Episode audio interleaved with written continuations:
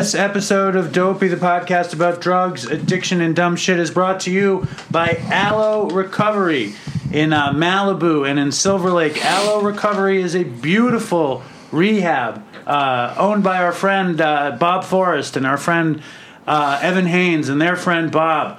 They uh, have a multidisciplinary care team with a psychiatrist, masters, and doctoral level therapists to treat co occurring and underlying mental health problems, including SMI. They have state of the art pharmacology to make your detox as comfortable as possible, which is very important. Trust me on that. Very important. Uh, they have amazing amenities surfing, horseback riding, sweat lodge, sound bath meditations, all at Alo Recovery. But mostly the thing about Alo that's special is that they treat their clients with respect and kindness. I've been to a million uh, terrible detoxes where I never was treated well. And I have a buddy who just went to Alo who said it was great. So if you're fucked and you need help and you're in California, you should go to Alo. Um, this show is also brought to you by our friends at Just Coffee Co-op. That's justcoffee.coop, an amazing coffee company uh, that is justice from the grounds up. Not only are they a company that practices social justice with South American coffee growers, the coffee's fucking good. I have to say, the Just Coffee coffee is very good. I, I said on the last episode I bought a coffee grinder and a French press to make some bougie coffee. I haven't used it yet, but uh, I have made uh, with the ground coffee. I've had it at my dad's. We had the Maya Super Dark, which was excellent. The Humdinger, which is light, very good also, and uh, the Ariba, medium, medium ground, medium blend, whatever you call it. Really, really good coffee. Beautiful packaging.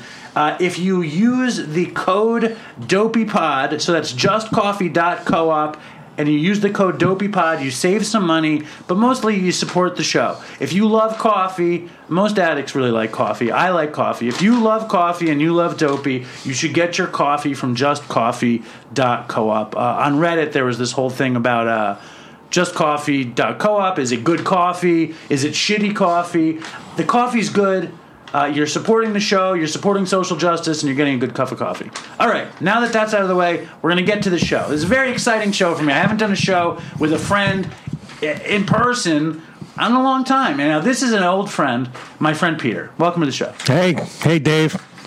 You're doing shtick already?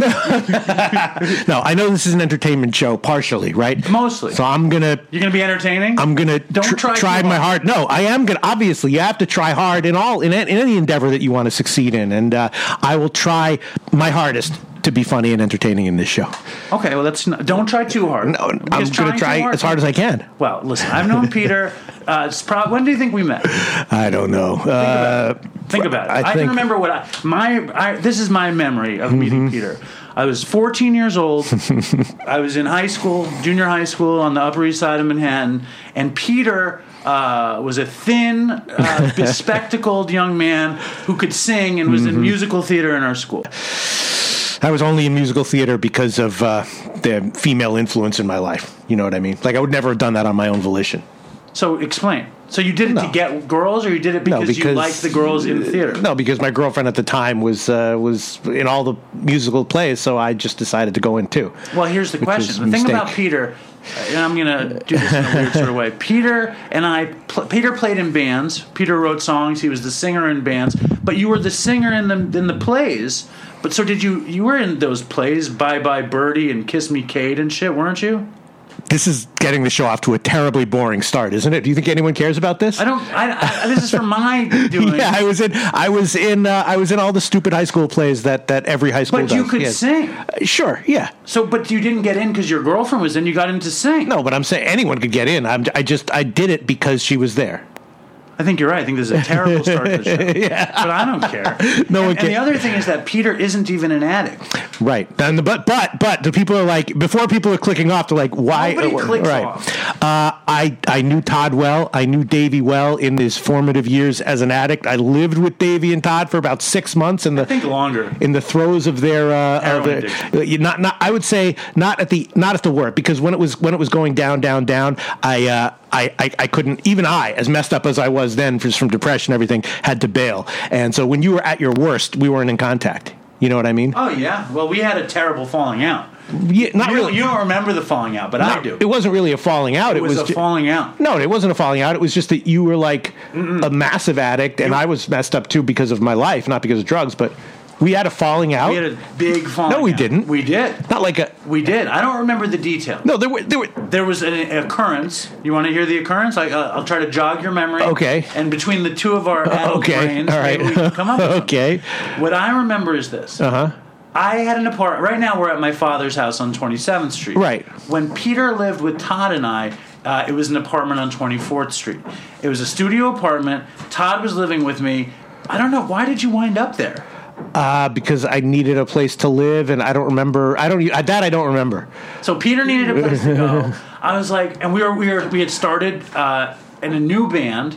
Like that was going to be this psychedelic dance hall band with uh, with uh, improvisation, like, like, like No. something like what? That's would what, you the hell are you talking about? Our band, What? do you- Which one? The Ulti Scrub Hustle? the Ulti Scrub Hustle. It was just like a, it was just like a, like uh, a couple of kids writing songs. It wasn't like a psychedelic. a what the hell are you talking hall about? band because we had dance hall beats and there was some you- like no. psychedelic stuff on top of it.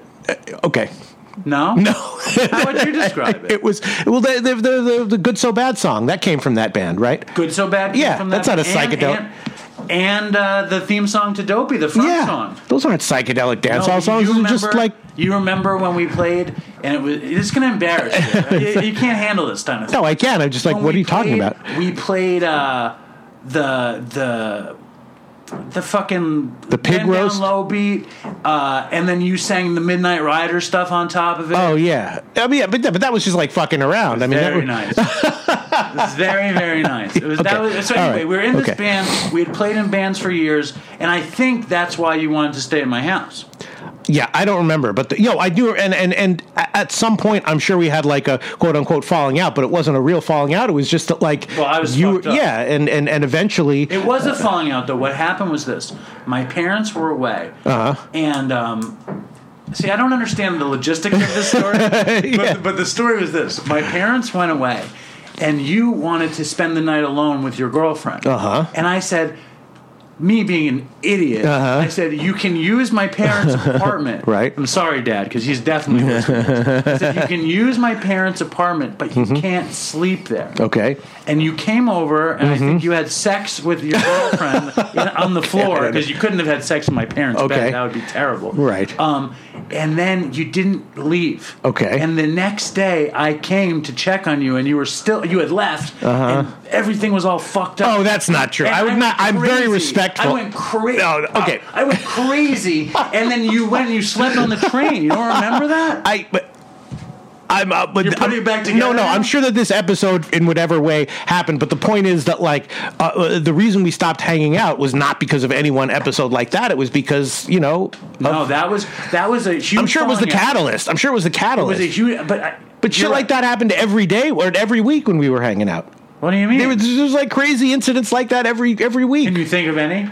No, because I forgot them all, but I just remember it was like a chaotic time. You know what I mean? It was a very chaotic. time. Yeah, Can you, so it why wasn't don't you that- paint the picture of, of what of what our life was like then? it was like you know we uh we we we i guess i guess in some like uh diluted way had you know dreams and hopes for the future as as as uh you know most people do at that age and uh We're you talking know- like 23, 24. yeah. So I had uh, I had you know my issues because uh, you know I, I I grew up in kind of a crazy family and I had like uh, you know gotten off my academic trail. I wasn't into drugs, but like people used to say that I was like a crackhead without the crack, you know. And like whenever I would when when, when I was like staying at your house, I just remember like no one believed me that I wasn't doing drugs with you guys. Like I would tell like like I don't want to say their can I say their last names of our Don't friends? okay. I okay, I would I would tell like like Jim and other people. They would be like, uh, I'd be like, no, I, I really, I actually don't do drugs at all, and they would just look at me like, how can Well, you you, lie? how can you lie? Oh, not even smoking weed was just because of of of of. To, because you wanted me to, because you would always be like, "Hey, you want a binger, dude?" I would never say you want a binger. That's what you would call No, it. I'd say- a bong say- hit. I'd say bong hit. I would never yeah. say binger. Um, but anyway, uh, uh, that would be Todd though. Todd might say that. yeah. So my point is that, um, yeah, but and and and you know, we might have been able to uh, make a nice life for ourselves, except that uh, you know you were and Todd were deep in heroin addiction, right? And like nothing happened. Like you would have ideas for a show, and we would be at your house, and uh, you know you'd be nodding out, and then in the middle of the of the of the of the night or the nod, you'd go like you know like, hey dude, you want to write some questions for the game show? and I'd be like, okay, fine. And he'd be like, all right, give me a second and then like you know you'd like nod out for another hour and a half and like nothing would happen. So it was uh So I had dreams of doing a show back then. well of course of course. I was And, making a show. yeah yeah you always had like you always had like w- like game show ideas and shit like that. And uh but it was just like like nothing would happen. And so in in that kind of life all those kinds of quote unquote incidents like you the one you just described naturally happen so the one that you're referring to as our falling out i'm sure it happened. But stuff like that happened all the time. And it was just it was that might have been the straw that broke the camel's back but mostly just because like you know it was hard to uh it was just like like nothing even as as messed up as as, as I was like nothing happened when uh, when we hung out you know what I mean except we would walk around we would walk around Chelsea We walked around a lot. Yeah. but we also like I mean Peter and I um, when I when when I became friends with Peter, I was a year I'm still a year younger than Peter. And um 'cause I don't think I'll ever catch up until Peter dies.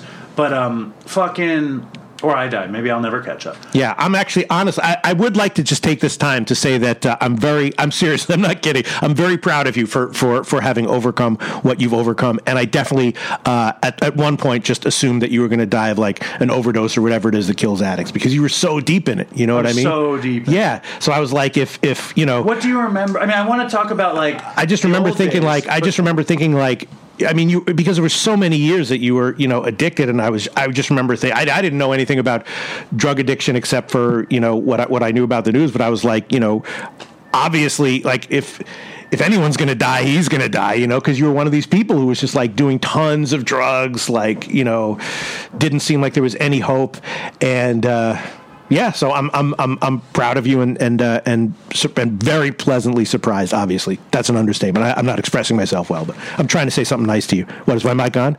Yeah. Okay, right. The okay. question is, Yeah. um, what was it like to not be on drugs in a house uh, with two total drug addicts, heroin addicts? We were doing pills, we were doing heroin. Yeah, I'd mean, it was like all the time. It was like it was it was it was at times. It was it was like you know fun twenty percent of the time, and then incredibly not boring the other percent of the time because I was like you know depressed myself, but but like uh, nothing happened. You know, we would sit there and like there would be like a few jokes that would pop up. You know, over the course of a few hours while you guys were on the nod, and so that would be like mildly fun, but mostly nothing happened. you know what I Well, mean? but I mean, Todd was. Del- I mean, my favorite, the story that pops into my head, I've even told on Dopey, was when Todd was delivering weed. Yeah. And uh, and every day he Oh would yeah, that's right. he would go out and he'd come back to the apartment before he went on his run to pinch all the boxes of weed. And Peter thought that was the funniest thing in the world because Todd was really a character. He really was. I mean, and I mean that in a positive and negative sense. And I remember when you, like, when I first met him. I didn't like him, and then Todd would told you that I w- was not nice to him, and then you were like, "Todd doesn't like you because you're not nice to him." And I was like, "I was like, of course I'm nice him." You were like, "No, you're not." and yeah, because it was like, I mean, now now I I, I, I have nice much. I know, but the reason was because he he was like the quintessential like he he really was like from central casting uh, of like you know the suburban kid who just only wanted to get high and had like you know dentist parents who had no idea how this happened to them. And he's like exactly that type. You know what i mean? And he was. He was just like a born suburban upper middle class Drug drug drug addict. Yeah Yes. which is But he had he had really good characteristics. of course of course and i didn't appreciate incredibly lovable. I didn't appreciate the good characteristics until later because when I was young too and I was inexperienced, I, was- I just saw him, met him at first, and, and and I was like, oh man, this guy is like I saw him for what he was, you know, and uh, and it made me uncomfortable, feel like weird about myself, you know what I mean? what you did it make you feel about yourself? That like I was like, you know. Headed down the wrong path in life, you know what I mean, or or a path that was destructive. Well, you know? if you need to know the truth about Peter here, we're, we're talking about we're 23, we're 24. Peter is incredibly thin. He has hair that's like two feet out from his It wasn't head. that thin. he like people assumed he was on drugs. Yes, all he- the time. because he looked like he was on drugs. Every- any- and homeless simultaneously. any concert I went to, people would always be asking me for drugs, and then when I would say that I didn't have any, they would like get offended and mad at me. and then constantly. And, Peter and I had played in bands together from when we were like. You started a band when you were like 16 or something. Uh-huh. I started playing the next year or something. And we played. I mean, you could shake your head and make all these weird squirmy. but you, we did that every week. For I know. years. Well, yeah. I mean, I still love music. I love music. It was just like it was. Uh, it was like a distraction. You know. I mean, that's the thing. Is that like drugs? I guess people use drugs because because they're the the, the easiest and simplest way to just. to distract yourself from life, you know, it's just like a pill or a powder. You take it, you feel good, and it's like the distilled, uh, you know, form of that. But but people can distract themselves in any of many other ways, like through you know television or through doing things that they you know shouldn't be doing. I mean, you can get addicted to lots of things. It just seems like drugs are the easiest way to do that. You know what So I'm you're, saying? but you're saying that playing in a band It was a something- distraction. yes. You see, this is why you have your problem because it was actually pursuing something that you love to do. You were hanging out with your friends. You were creating music, and now. 20 years later, 25 years later, you say it was a distraction. because I knew I knew it was something that I shouldn't have been doing. In the same way that like you know, Oh, there's there's some people who can like you know do various drugs and have a good time with it, and other people know that it's something they shouldn't be doing. You know what I mean? Like there's there's lots of things in life that you do that you feel compelled to do that you know you shouldn't be doing. You know, drugs is a perfect example of that. But there's other things that people do that they know they shouldn't be doing also. You know? Now, this is a very chaotic interview because I think it's time, it's time to, to talk about some more important stuff than to go down this path before the the Is this not gonna? Is, are they gonna? Are they gonna appreciate this? Do you think they're gonna be entertained by it a little bit? I think so. I think I think we'll get there. Peter uh, has always how Peter suffers with depression, Well, yes, yeah. and I think that this kind of take on our beautiful band as teenagers, and you look at it as like a distract. It's, it's like this is depression because it was different because I think that you because these people have have have has your audience heard the songs that you've written? I mean, you I think think we're doing something that you should have been doing. I mean, your songs are great, you know, and I'm not just saying that because I'm your friend. There's a lot about you that I would criticize. Yeah, I understand. Yeah, and I might in this interview. Okay, You want to you want to just get it out of the way? what my impression of you? You want to get your impression of me out of the way, or your criticisms of me out of the way? Okay, first of all, This is your impression. I just want to Dopey Nation. This is Peter. Peter's been doing this impression for 25 years. It might have been accurate when I was totally stoned and young, but here, do your impression. I hate you. I hate Todd, but I hate you more. You think I'm kidding?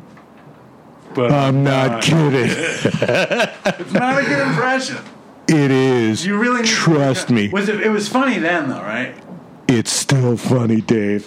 no, I don't know. I, I I will have to listen to. Yeah, I, and I definitely remember when uh, when you did start to recover. Actually, no, because that really was an accurate impression. I mean, you were like massively negative all the time, and when you did start to recover, I definitely noticed it. I didn't put two and two together. I thought it was just like a one time thing or whatever. But your attitude absolutely changed uh, after you started after you got better, and uh, and I definitely noticed that. And it was uh, like you became a positive person when I when you were when you were a junkie, you were completely negative all the time. I believe that. Yeah, yeah. because my only my only source of positivity was getting drugs or getting high and if i wasn't getting and, and then even getting drugs and getting high after a while didn't affect me positively I know. Um, but like when i think about we had a band it was called the percolators in high school and uh, we did nothing nothing happened with it but we had a, a studio on 14th street and i think it was probably the summer of 1991 Giant studios. Everyone had a room in there. Yeah. and um, it was this amazing uh, studio on 14th Street between 6th and 7th. I think we paid like Yeah. 200 bucks. And we had 24 hour a day, Yeah, 24 hours, yeah. 7 days a week access to this room. Unheard of nowadays. In Yeah, Although across the street from where we are right now, there's actually a sex store that looks like old New York. I know, Yeah, it's bizarre. Like, how do they make money? I don't know. you know what the I mean? funny thing about that is there used to be like a great deli there and it closed down. And then this pizza place was opening. And my dad says, I think I want to open a pizza place and call it Erotic Pizza. My dad said that. Like I was like, "What are you fucking talking about?" And then the next day, that sex store opens up, and I've gone in there to put dopey cards. Wait, it's opened it. up recently? No, it probably Oh. opened up five years ago. No, but that's what I mean. Recently. yeah, yeah. yeah. Wow. Yeah, exactly. It looks like some store from like the 80s that just somehow has survived. It reminds me of like a place in Amsterdam. It's like got weird screens, like with women in Wow. lingerie. I went in there to put dopey stuff in there, and it's like they're selling like VHS tapes. Like I don't know what the fuck keeps that. Place yeah, it could be a money laundering thing, uh, front for something. I know, but like, why not do Something uh, a yeah, nail salon yeah, yeah. or, or, a or grocery store? You might actually make some money. It's just it's just bizarre. but anyway, Giant Studio was this cavernous, amazing place. And I remember that's when I started smoking weed that summer. And I remember like me, I don't know if you yes. I actually, just when you said that, I actually now in my brain do remember the first time you did heroin because you called me the next day. Really? Yeah, you said I did heroin last night, and I was like, "All right, great." And you were like, "It was beautiful." No way. Yes, you did. No and you way. said, "The sun, I'm lying in bed now. The sun's shining through my window. It's beautiful." And I was like, "All right, great." You're like, all right. Uh, yeah, like- You're a fucking but, idiot. but you did tell me you, you called me the first day after you did heroin, and I guess I That should was no, that was that was not the first day. Okay. I know what you're talking about. Okay, okay. That was the first day I did heroin was in school, and I got really sick. Oh my god. That was I, that was after Todd and I did it in that apartment with a bunch of people from my college. okay. Um, what was I going to say?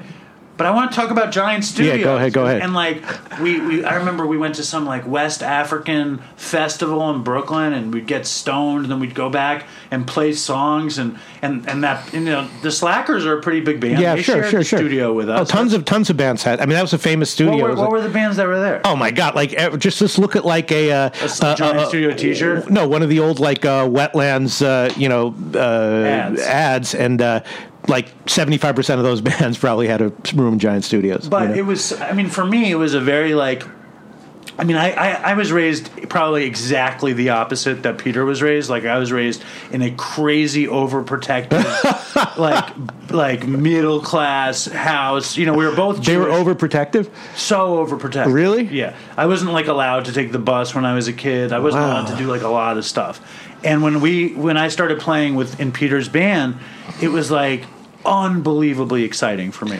No, it was fun. Yes, you're right. and like when we would go to that room and like and we would play Yeah. it was just like the coolest thing in the world to me Yes, it was fun. I mean, I, I, I admit that. Yes, and I wish I had I wish I had had it together enough to appreciate it more well, of the course. time. I think. Well, I think that's how bands actually make it. Yeah. Like they have the like ability and uh, and will and like ambition, and they have it together. Yeah, get to exactly. Having having it together is the most important thing in so many things in life. You know what I mean?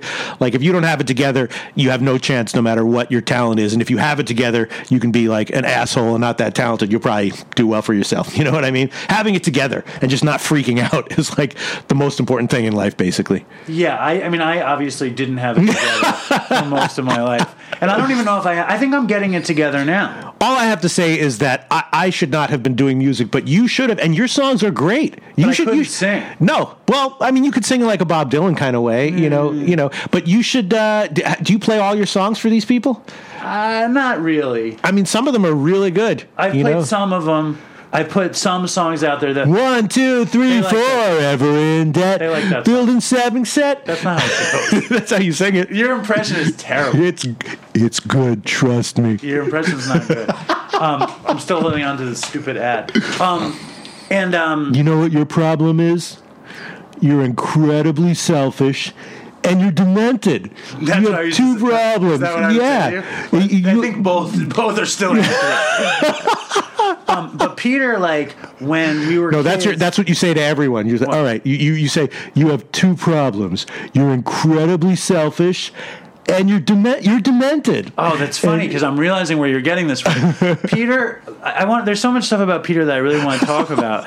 Um, when we were kids, and until we were like in our mid 20s or late 20s, Peter worked in the Diamond District. Yeah, that's not interesting. It's totally no, it's not. Nothing. I was a messenger. I happened to be, dri- uh, dr- you know, messaging uh, diamonds as opposed Peter to documents. Peter was this weirdo kid with his big hair and his strange mind, you know, picking up diamonds from Hasidic Jews and bringing them to other Hasidic Jews. Yeah. Do you remember anything funny from then? no, I mean Nothing I mean, funny happened? I mean, except I mean, I you know Hasidic Jews. The way they talk, I can. I don't want to. It's it's different now. In 2019, you can't make fun of people's accents. You can. No, you cannot. can. You can. Yeah. I guess you can make fun of Hasidic You made fun Jews. of my accent. Do please do a little That's Hasidic. different. Do a little Hasidic, Hasidic, Hasidic Jew. Okay.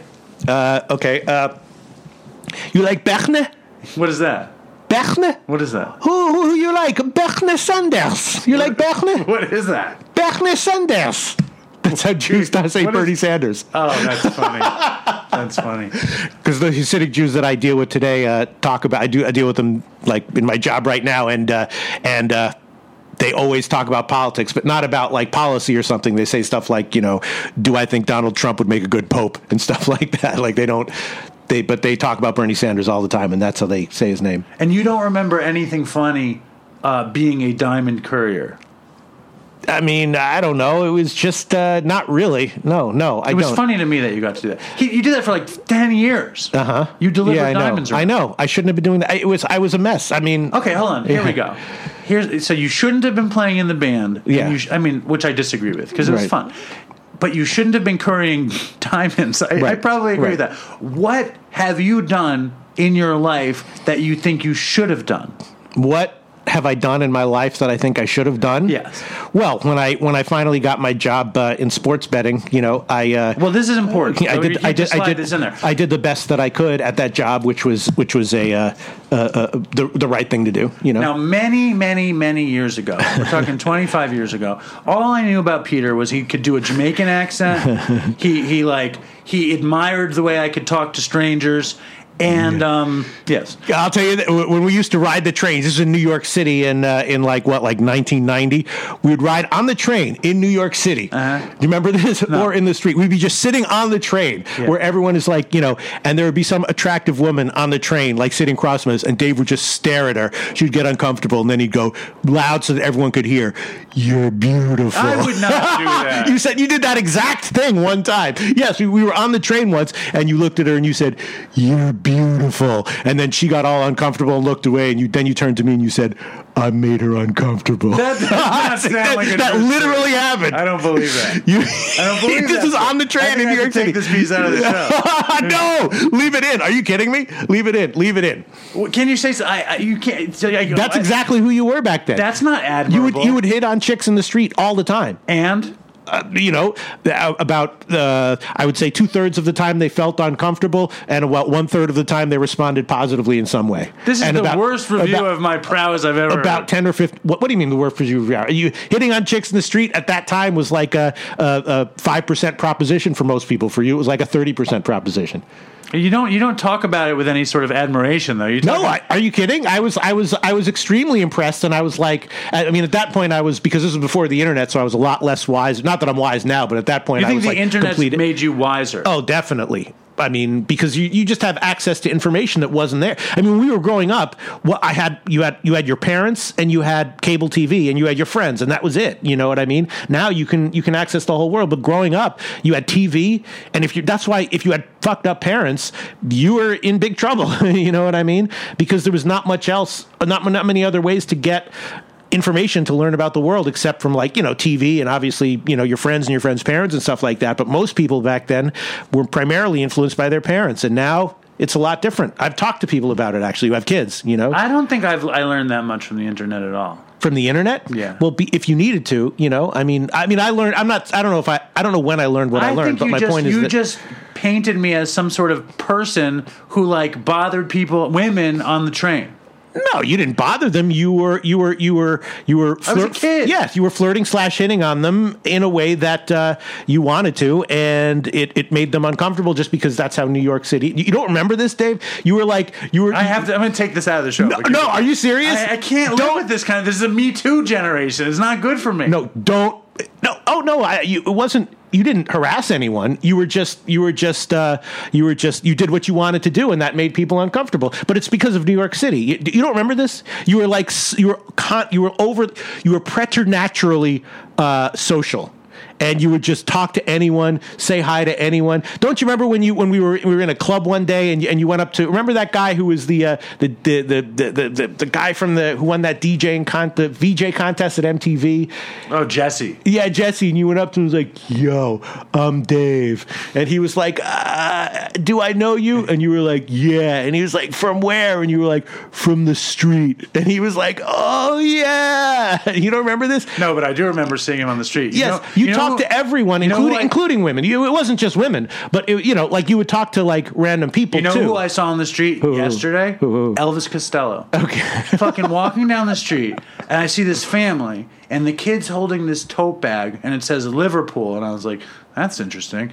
And there's Elvis Costello, and I walked up to him and, "Hey, man, I'm Dave. You're beautiful."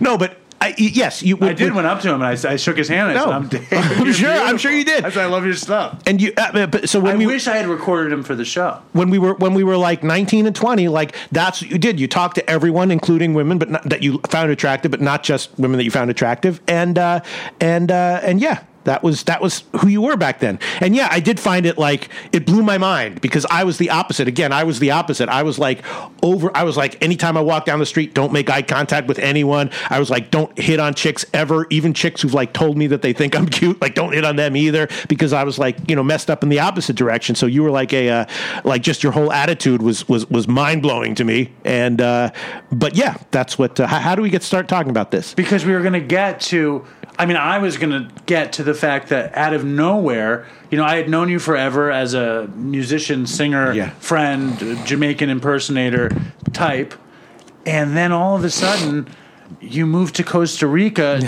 to handicap sporting events. I was like, I I didn't, I ne- dude, I had, I was one of your best friends. I never watched you see you watch a game. I, I didn't. Well, it was it was because uh, it, I, well, first of all, when I got involved with that, I think that was like right when you were really deep in into your addiction. So Yes. we were not talking. It wasn't because of the fallout or anything. It was just because it was impossible for to, to be uh, to be. Well, you know what it's like. It's like it's it's it's it's impossible to be to be uh, have a relationship with a with a junkie because uh, it's just too hard. You know what I'm talking about. But. Uh, but yeah, I uh, I mean, it was it, the thing is that like you know there's no barrier to entry in sports betting. You know what I mean? All you, if you can you know step up to the plate and when when the when when sports betting you know uh, started to explode on the internet, there were a lot of ways to make a little bit of money easily because there were so many like uh, you know new companies that were just throwing money around and it was unregulated. There was a ton of money coming into it, so that's how I got involved in it. And then uh, and then uh, you know one thing led to another, and I wound up uh, in Costa Rica doing what I did for a long time. And he was this, uh, Peter was this uh, kind of an internet video guy, uh, you know, handicapping sporting events. And he built be- up be- a following yeah. that might be bigger than the Dopey Nation. I doubt it. But it Yeah. might it's close. It was a pretty big following. And, um, and Peter, uh, you didn't. You, you did. You, what you, did you like it? Did you not like it? Like what, what? did you like about it? The experience. Oh, I loved it. Well, I mean, it was because it was like, it was like I finally had a, uh, uh, you know, uh, a, a job that was like suited to me. You know what I mean? It was suited to you. How? Because kind of like you know being on camera and, and, and joking around and uh, and uh, and and and you know hosting a show was something that I was naturally kind of good at. You know what I mean? I think you were good at it. And um, You remember we used to make shows at, at Burly Bear. You remember that? I did a few shows with you at Burly Bear. You remember? you did one thing. No, two. Look, two. What was the things you did? I did a couple of one I- promos. did you? Yeah. What did you do? I don't. I did one where where where uh, I did a I did one of my uh, one of my hip hop characters once. I did that. I don't remember And, that uh, yeah, that? yeah. I, I don't remember what the can ad you was. take me back to it? no, no, no. But I, I did a, I did a, a, a few things. But I mean, that the point is that like when I talk about like that, I shouldn't have been, you know, like doing that music was a distraction. Like I, you know, being be, being in videos was something that was like, you know, something that I should have been doing. It was it was a natural thing. Not that I wanted to be that way, but it just was natural. You know what I mean? See, I don't think like I don't know. I think for what I think making you know this morning I was riding the train in and I was watching um, the Rock and Roll Hall of Fame inductions and like I love the rock. I mean, I- for everything that everyone says negatively about the Rock and Roll Hall of Fame, I like love it because I, I, I love music so much and like like there's just something about it. You know, these people have been in it for so long that it really means something to them. And Stevie Nicks was Oh, I getting love her. inducted. Oh, God. Okay, and um, Oof, and she what can a woman. st- she can fucking still sing. Yes. she wrote all those songs. The live versions of Landslide is like one of the best things I've ever heard. I, I have something I, I can play for you that's just Oh, ridiculously God. great. But she she's telling her story a little bit. And when she was a little kid, her grandfather was a country singer who never made it. Okay, Mm-hmm. Yeah. And she started singing with him when she was six. You know, by the time she was sixteen, she had written her first song, and she said, "I want to be remembered as being a great songwriter." And I was just like, "Wow," you know what I mean? Yeah. Like, like, and I know that when I wrote, I wrote my first song, which was terrible. you know, when I was like seventeen, I think it was called. Uh, Was that uh, if I'm not home? no, it was. I'm out No, walking you remember, around. You remember the song I wrote? It was. It was called. uh, further on down the road. no, it was. But that was a good song. Yeah, a great song. Are you This kidding song, me? I'm thinking. By the way, I make fun of the way you sing, but I think I I, I swear to God, your your songs are my favorite songs that aren't like uh, famous songs That's a of lie. all. No, it's a, it's a lie. It's a straight. it's lie. not true. I mean, it is true. It is not. true. You It heard is the true. first time. No, but the song that I wrote was. uh was was like, oh, there I watched the private school girls. Oh, yeah. they walk right past me with the good. It was called "I'm Better Than You." That Yes. I do That remember that. I mean, yes, that was that was, was bad. It was a bad, bad. song, but it was bad in a good way, though. You know what I mean? bad. Like no, but it, but it was bad in a good way. It was though. honest. It was Yes, exactly, exactly, It was a very exactly. song. But the point is that here's Stevie Nicks. You know, she probably wrote "Landslide" when she was 16. and No, like- no, no, when she was like- you know yeah, what I'm yeah, saying. yeah, My- What I'm saying is she, and she said st- uh, she. I mean, like I like listen to these people talk about stuff, and I like cry. Yeah. Like I- she said, she said, I know that even after I die, the songs will live on. And it like it just like it was like a missile that shot into my heart. But Dave, even after you die, the Dopey podcasts will live on. I, I, I, I Forever. I, I, that's good and bad. I, I, I felt that. No, I felt that moment, and it made me wish, like the opposite of you, which is not that I should have been that. Yeah. I wish I had tried harder. Oh yeah, well, Also, the thing about it is now, like, I think that anybody who tries to do new music now is like crazy Yeah. because there isn't like the prize of money. Well, like which, which is kind way. of a, which is kind of a good thing, though, in certain ways. But I also think that Dave. I mean, this is one thing I will tell about you, and your your your your fans might not know this about you. But you, when you had a clear mind, you were incredibly energetic and incredibly ambitious, and you did try hard. The only reason you didn't try hard because I knew you, and you think I don't know you. I do. I know you, Dave. All right, so- all right, shut up. Right, I wanna hear the good part. All right, okay. So the good part is that um, is that uh, that's what I really and I really honestly believe. I might be wrong, but I really honestly believe it was so tragic because you uh, you had incredible energy and uh, and ambition, and it just went away from heroin. It just like took all that away from you. But in your natural state, when you say I should have tried harder, you would naturally, you know. Uh, uh, go for it, which is one of the most important things a person can have. Uh, you know, uh, it's just that heroin totally sucked it all out of you, sucked all the energy and all the time out of you. And I saw it. I saw it. It's true. Yeah. Let's let's go to a voicemail Sure, or a- an email. But I want to I want to talk more about your uh, your sports betting thing. But let's Why? just- No one wants it. This is a what about junkie podcast. But what about gam- gamblers?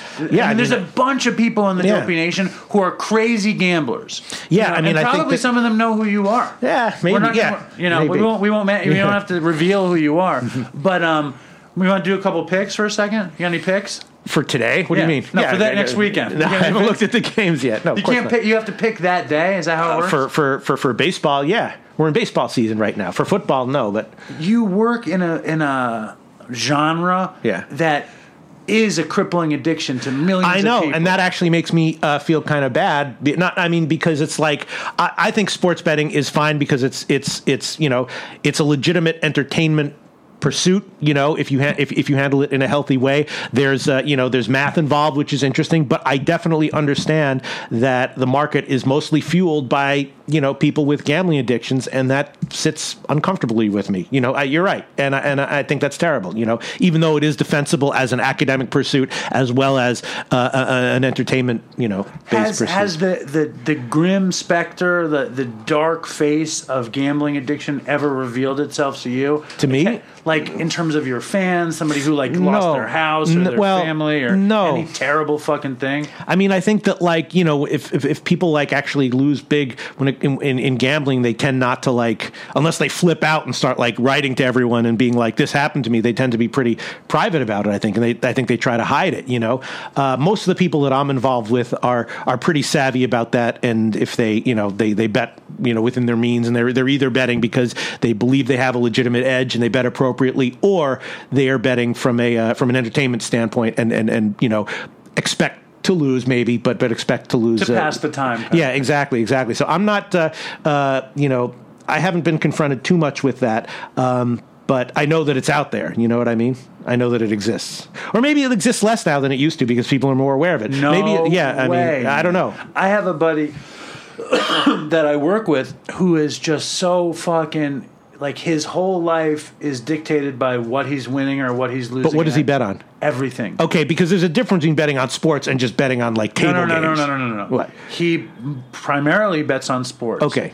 But what I mean by bets on everything is right now he's betting on baseball. Right. And he's going to bet on the NBA playoffs. Okay. And he's going to bet on football. Okay. And he sometimes probably plays Dominican numbers. Yeah, all right. You know, and like we're talking about somebody who does, I mean, like the sports system is set up that you, it's a full year thing. It's, yeah of you know, course of course you know, and, and like I'm surprised that you. I mean, like I know this guy. Like if he loses, he's like feels like shit. Yeah. If he comes to work, um, and he lost, or he also borrows money Yeah, to see, gamble. Like you, uh, yeah. you've never seen that. Uh, not not not personally, but I know that it's out there, and it's yeah, it's terrible. It's uh, it's I don't uh, you know.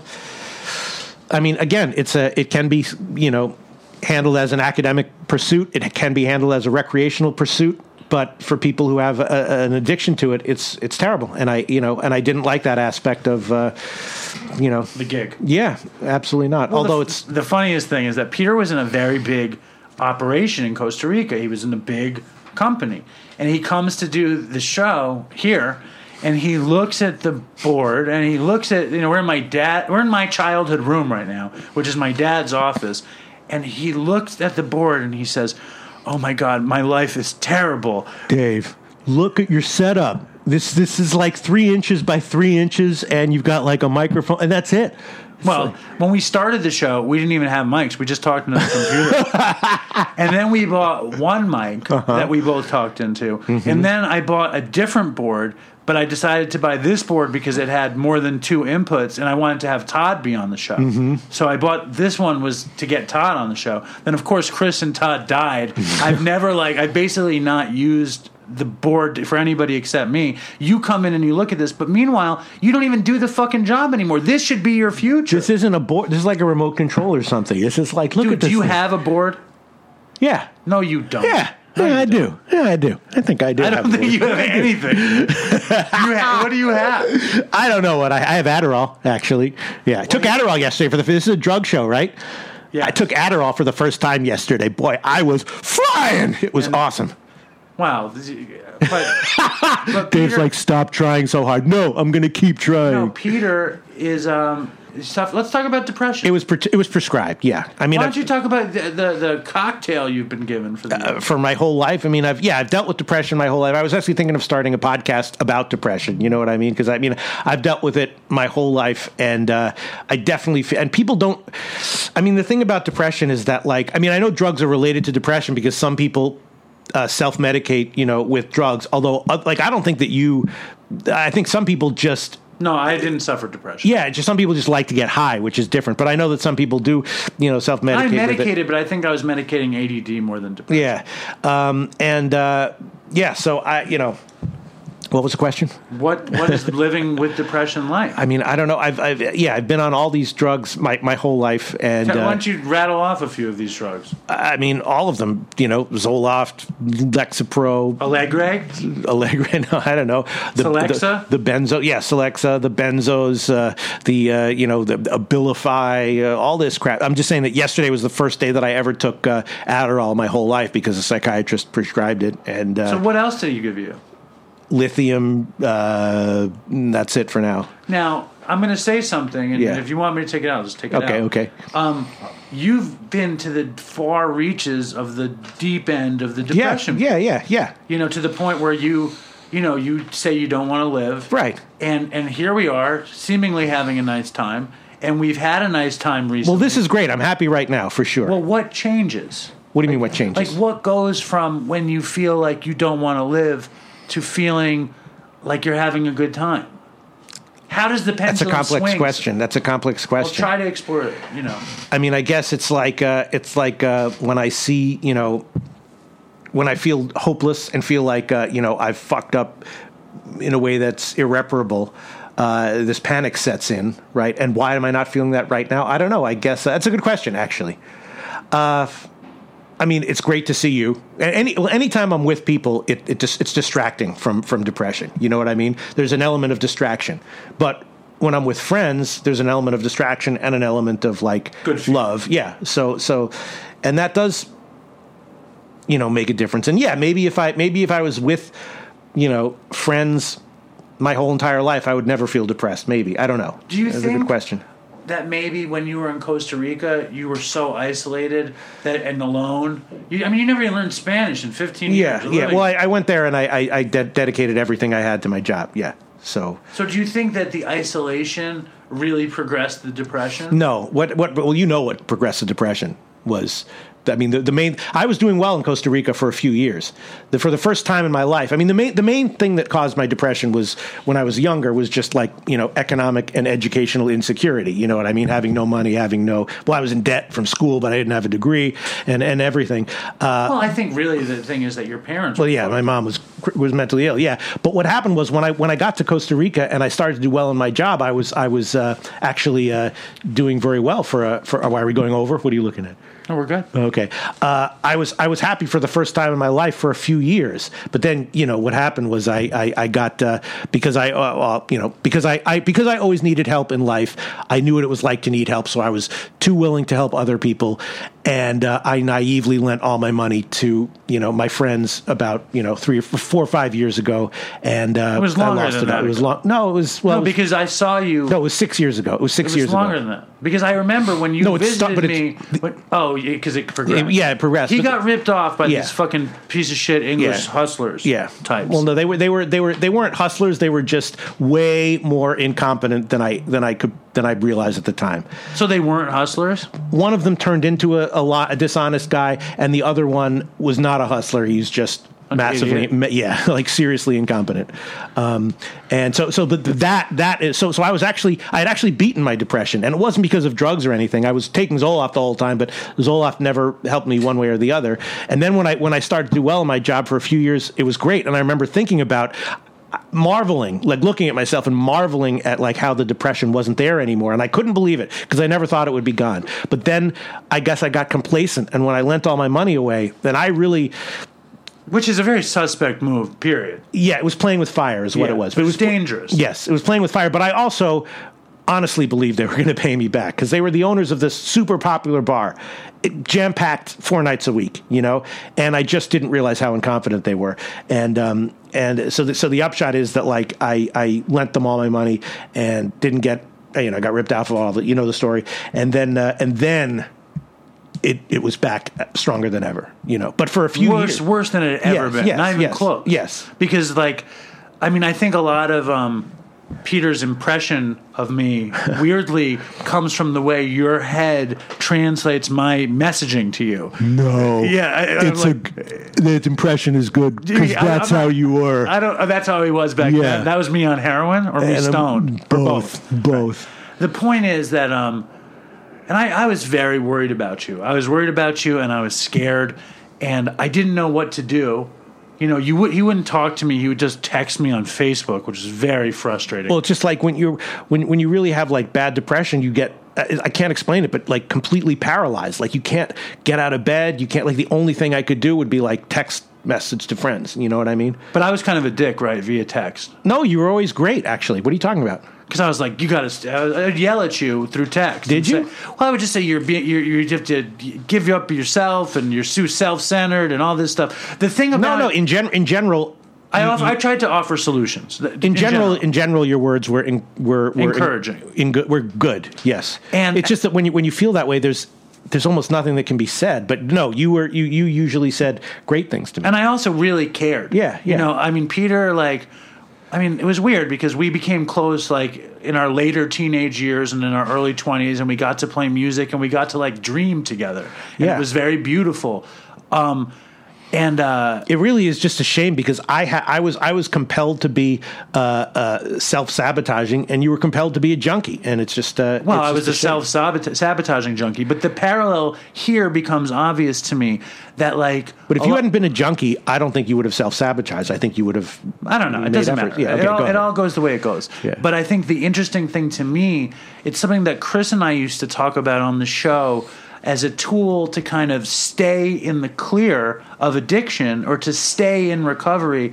And he would use the phrase self actualization. All right, I don't know what that means. Well, I mean, I think he might have made it up, but but what it means is to, uh, you know, it could be a distraction, or it could be to do what you love, or like like dopey for us was self actualizing an idea of making a podcast and and putting ourselves into it was was investing our time and our heart and our brain, and we would get rewarded with that interest. And I think with you.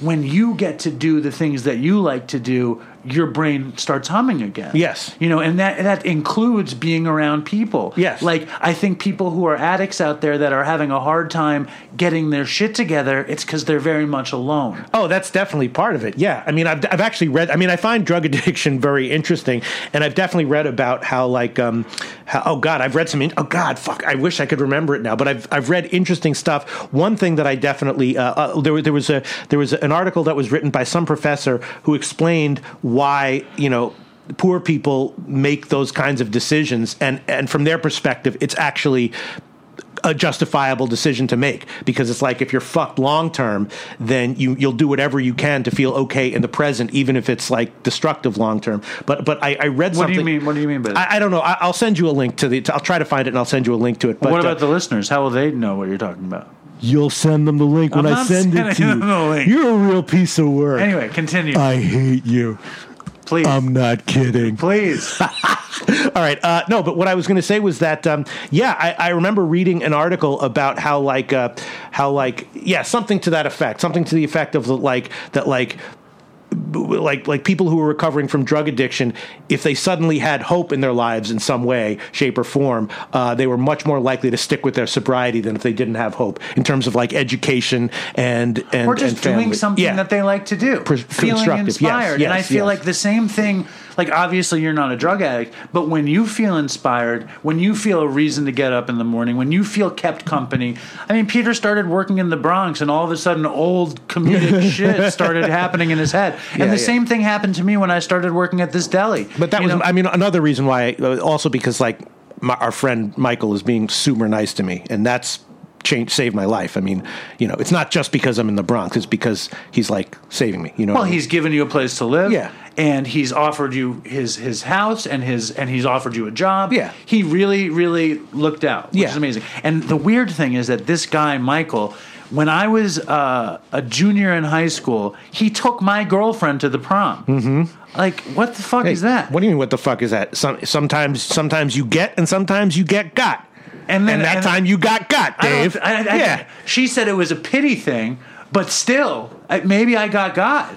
yeah. You know? she- the reason she said it was a pity thing to you, her saying it was a pity thing was, was- a pity thing to you. Right. That Yeah. was a pity thing. That was the pity I thing. got God. But what else is she going to say? And then, you know what I'm saying? And then Yeah. he married an ex girlfriend of mine also. Okay. So kudos got to got twi- you got I got twice. I've gotten got many. Here, this is the great, What's the great, this? the greatness of recording at my father's house. Okay. my father is at an age Oh where he has God. he has two phones in every room, just in case he can't hear it. And if you ask, hold on, let's let we'll let this pass. Hold on. Just what is this? This is pathetic. And if you let, if you ask him why, he'll say, because the voicemail works on one of them, but doesn't work on the other one. And then you ask him, you know, it's it's a great hole to go down with with him. Um, anyway, the point is that um, how how comfortable do you feel in in managing your depression?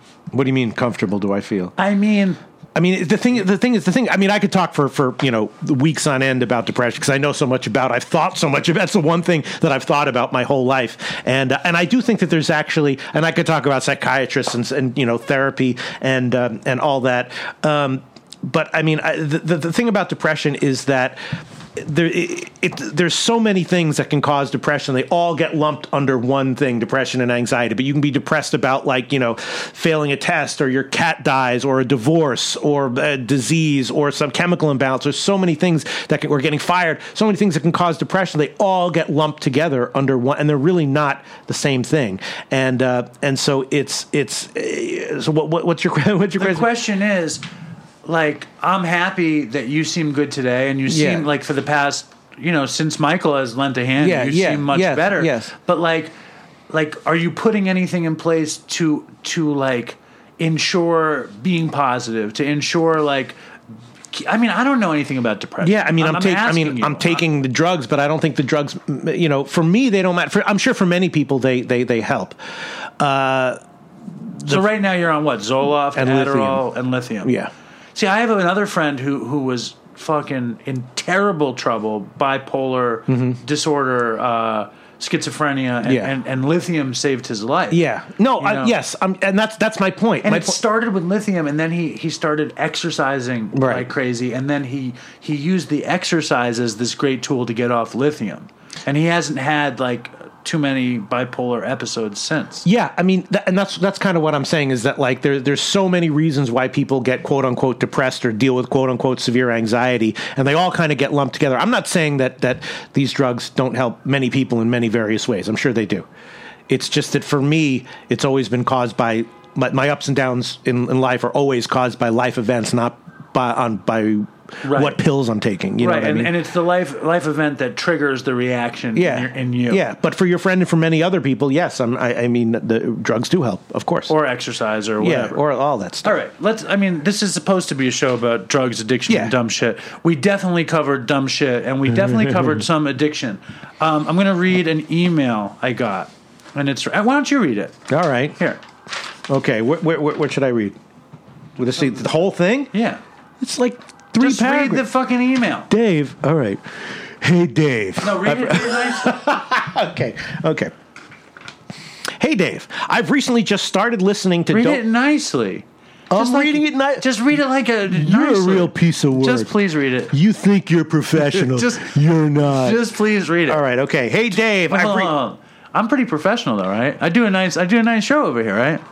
You are. It's not bad. It's It's pretty right. good. I'll give you that. I'll Okay. give you that. Okay. All right. Hey, Dave. I've recently just started listening to Dopey after hearing about it numerous times from various different podcasts, such as NPR, This American Life, and Psychotropic. Congratulations, Dave. Thank you. I'm currently on episode 29, but I skipped ahead to the new episodes when they come out. I'm binge listening every chance I get to the point I've gone over my data on my cell phone plan. I don't have any crazy stories other than the one and only time I tried an illegal substance in high school. A friend of mine had some dental surgery and had some Lortabs left over, so he gave me two. I crushed both up and snorted them in my parents' bathroom on a hardcover book. Once it kicked in, I found myself eating ice cream with my hands and then had horrible nightmares all night. Lortab? What is Lortabs? Isn't that like That's something opiates? that, that are we need. We need Chris around to know what Lortabs. Holy shit. All right. Uh, that's all I've got for stories. Currently, I drink alcohol enough. I get nervous about it. I dabble in microdosing marijuana to help anxiety and depression. Microdosing marijuana. Have you ever heard of that? I think that's just, Just small hits. yeah, small hits of the swag, you know? I mean, what is that? you Continue, know? continue please. So I dabble in microdosing marijuana to help anxiety and depression, and actually it slows alcohol consumption substantially. I've been in a bad way these last couple months with depression, but since I've found and started listening to your podcast, I've climbed out of my dark hole Wow. a little bit further. You really have an excellent and captivating show. Nice. Except for this one. Except for this one. no, Lortab is is a it's like a derivative of it's a combination medication used to relieve moderate severe pain. It's uh, it's like fucking hydrocodone. It's you know, it's not a big deal. Anyway, continue. Hydrocodone, yeah. I just realized the only people who might think that that impression is funny is uh, Devin and Justin and no one else. But they'll like it, trust me. Well, Justin listens. Devin doesn't. Justin is going to be listening very attentively to this episode. I am really, uh, uh, yeah. I send Justin all these messages about how, but I, but I am depressed. I mean, it's, uh, we'll talk about that later. Anyway, I am really interested in your music, though, which is the main reason I'm emailing you. I love the couple songs you wrote and played on the show so far. Yes, Sam, you should play them all your songs. Your songs are are honestly great, Dave. Give me a break. They're pure, pure music. I will play the song if you sing it not in my voice, in your voice. But that's like that's like trying to sing a Bob Dylan song not in Bob Dylan's voice or Could something. you please finish the email? Okay, all right. I am really interested in music, which is the main reason I'm emailing you. I love the couple songs you wrote and played on the show so far. Do you have albums or any place I can listen to more of your music? I live in upstate New York and I have no plans to come down to the city, so unfortunately, a live event is out of the question. I'd love to hear back from you if you ever have time. Toodles, Sam. Yeah, that's another thing. Is uh, another thing that really kills me is th- is this, Dave? You want to you want to hear something? I mean, Yes. uh, you know, re- I'm addicted to regret, but like, like I, you know, Did you say you're addicted to regret? yeah, but I love that. but like, you know, would you say you're when, when, when, when, when I say that I shouldn't have been uh, I shouldn't have been doing music, uh, you know, the one thing though that I was really genuinely good at, naturally I understood was uh, was sort of like producing producing music. I knew instantly how you know digital technology could be used to, to do certain things that I wanted to do. And one thing I always always wanted to do was just uh, you know record you live and then produce everything around it and over it. And I, You've I- never produced anything. I, what do you mean? what have you produced? You you want me to play it for you? Do you have anything with you? Not, not on me right now. Do you have yeah. any MP3s I can play at the end of the show? No. Well, Maybe women but off the cooking No, you mean you mean uh, you mean uh, right now or later on? How about the Alms House? No, I mean the point is that the point is that um, Dude, produce a record. I feel I'll pay you nothing. No, it's it's past the time. But So I'm you can't saying- do it anymore. Yeah, yeah, It's over. Now we're just gonna regret that you couldn't do it. No, I- all I'm saying is that uh, is that that is the one musical regret that I had that I didn't, you know, do my idea of just like you know recording you singing and then uh, and then producing it around around it. well, I wish you had done that too. I I, I think that Why are you? Why do you sell your songs so short? You used to talk about how great your songs are, and now I'm telling you how great like great they are, and now you're saying they're not that great. I think they're good. Yeah. I think I have some good songs. Yeah. I would say they're great to kind of get me to write another one. Yeah. And I stopped writing songs a long time ago. Did you? Yeah. Um, but I do feel like um, I loved writing songs, and I did. I, I mean, like, I, I think my songs. You know what were- people loved? What? The Spider-Man song. I What remember was the that. Spider-Man song? You don't really you don't remember that? No. I just remember being at your house, right? And you were friends with some sketchy characters back then. You were friends with all these fucking street guys and drug dealers. Yeah, yeah. You know what was that guy? His name uh, Will Survive. Do you remember Yeah, him? You were friends with Yeah. mad sketchy people would be in your house, and so like all these like fucking heroin dealers or whatever they were. I don't know. They, they I'm assuming they're heroin dealers would be in your house, and they'd be like uh, they'd be like, uh, "Yo, play the Superman song. Play that shit. Play that shit." And you'd play it for him and be like, "You want to hear it?" I don't even remember that song. The Superman song. I don't remember it at all. I mean, the, the Spider Man song. You don't remember the Spider Man song? you?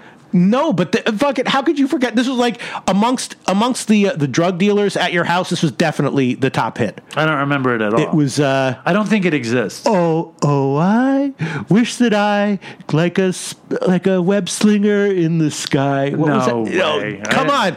You You're like you don't like- remember this? You're making up something. Are you kidding me? Trying, I, I have no idea. I, I, I'm blown away that you. I, I guarantee you, Justin remembers this song. It was one of your. It was one of your in songs that you used to play in rotation. But the but but the drug dealers who came to your house, They it was their it? favorite. That they was their that was the requested song. I don't remember it at all. the Spider Man song. No, I don't remember it at all. Were you? It was. I can't believe this. I don't remember it at all. Hold on. All right, this is a voicemail, uh, very, very short that they were. Listen, Dopey Nation, if you want to record a voicemail, send it in to dopeypodcast at gmail.com. Record it with the voice memo tool on your phone and email it. We have this stupid thing on the website where you hit to record a voicemail. It only records 90 seconds. So uh, people record, you know, record on there, and they're like, "I hear longer voicemails on the show." Record it on your phone and send it in. This was a minute and a half I got from some dude upstate named Frenchie. I I just have to play it. Frenchie, if you're listening, please send in a longer voicemail, but not longer than seven minutes. All right, here we go. You ready, Pete? yeah. What do you have to say? Uh, Dave, this I is. don't, I don't want to hear your fucking voicemail imitation. Hold on. Hey, this is um, Frenchie from uh, Capital District, Albany, upstate New York. Love your podcast, bro. Um, I myself is one of your typical middle upper class genre that fell into the opiate addiction.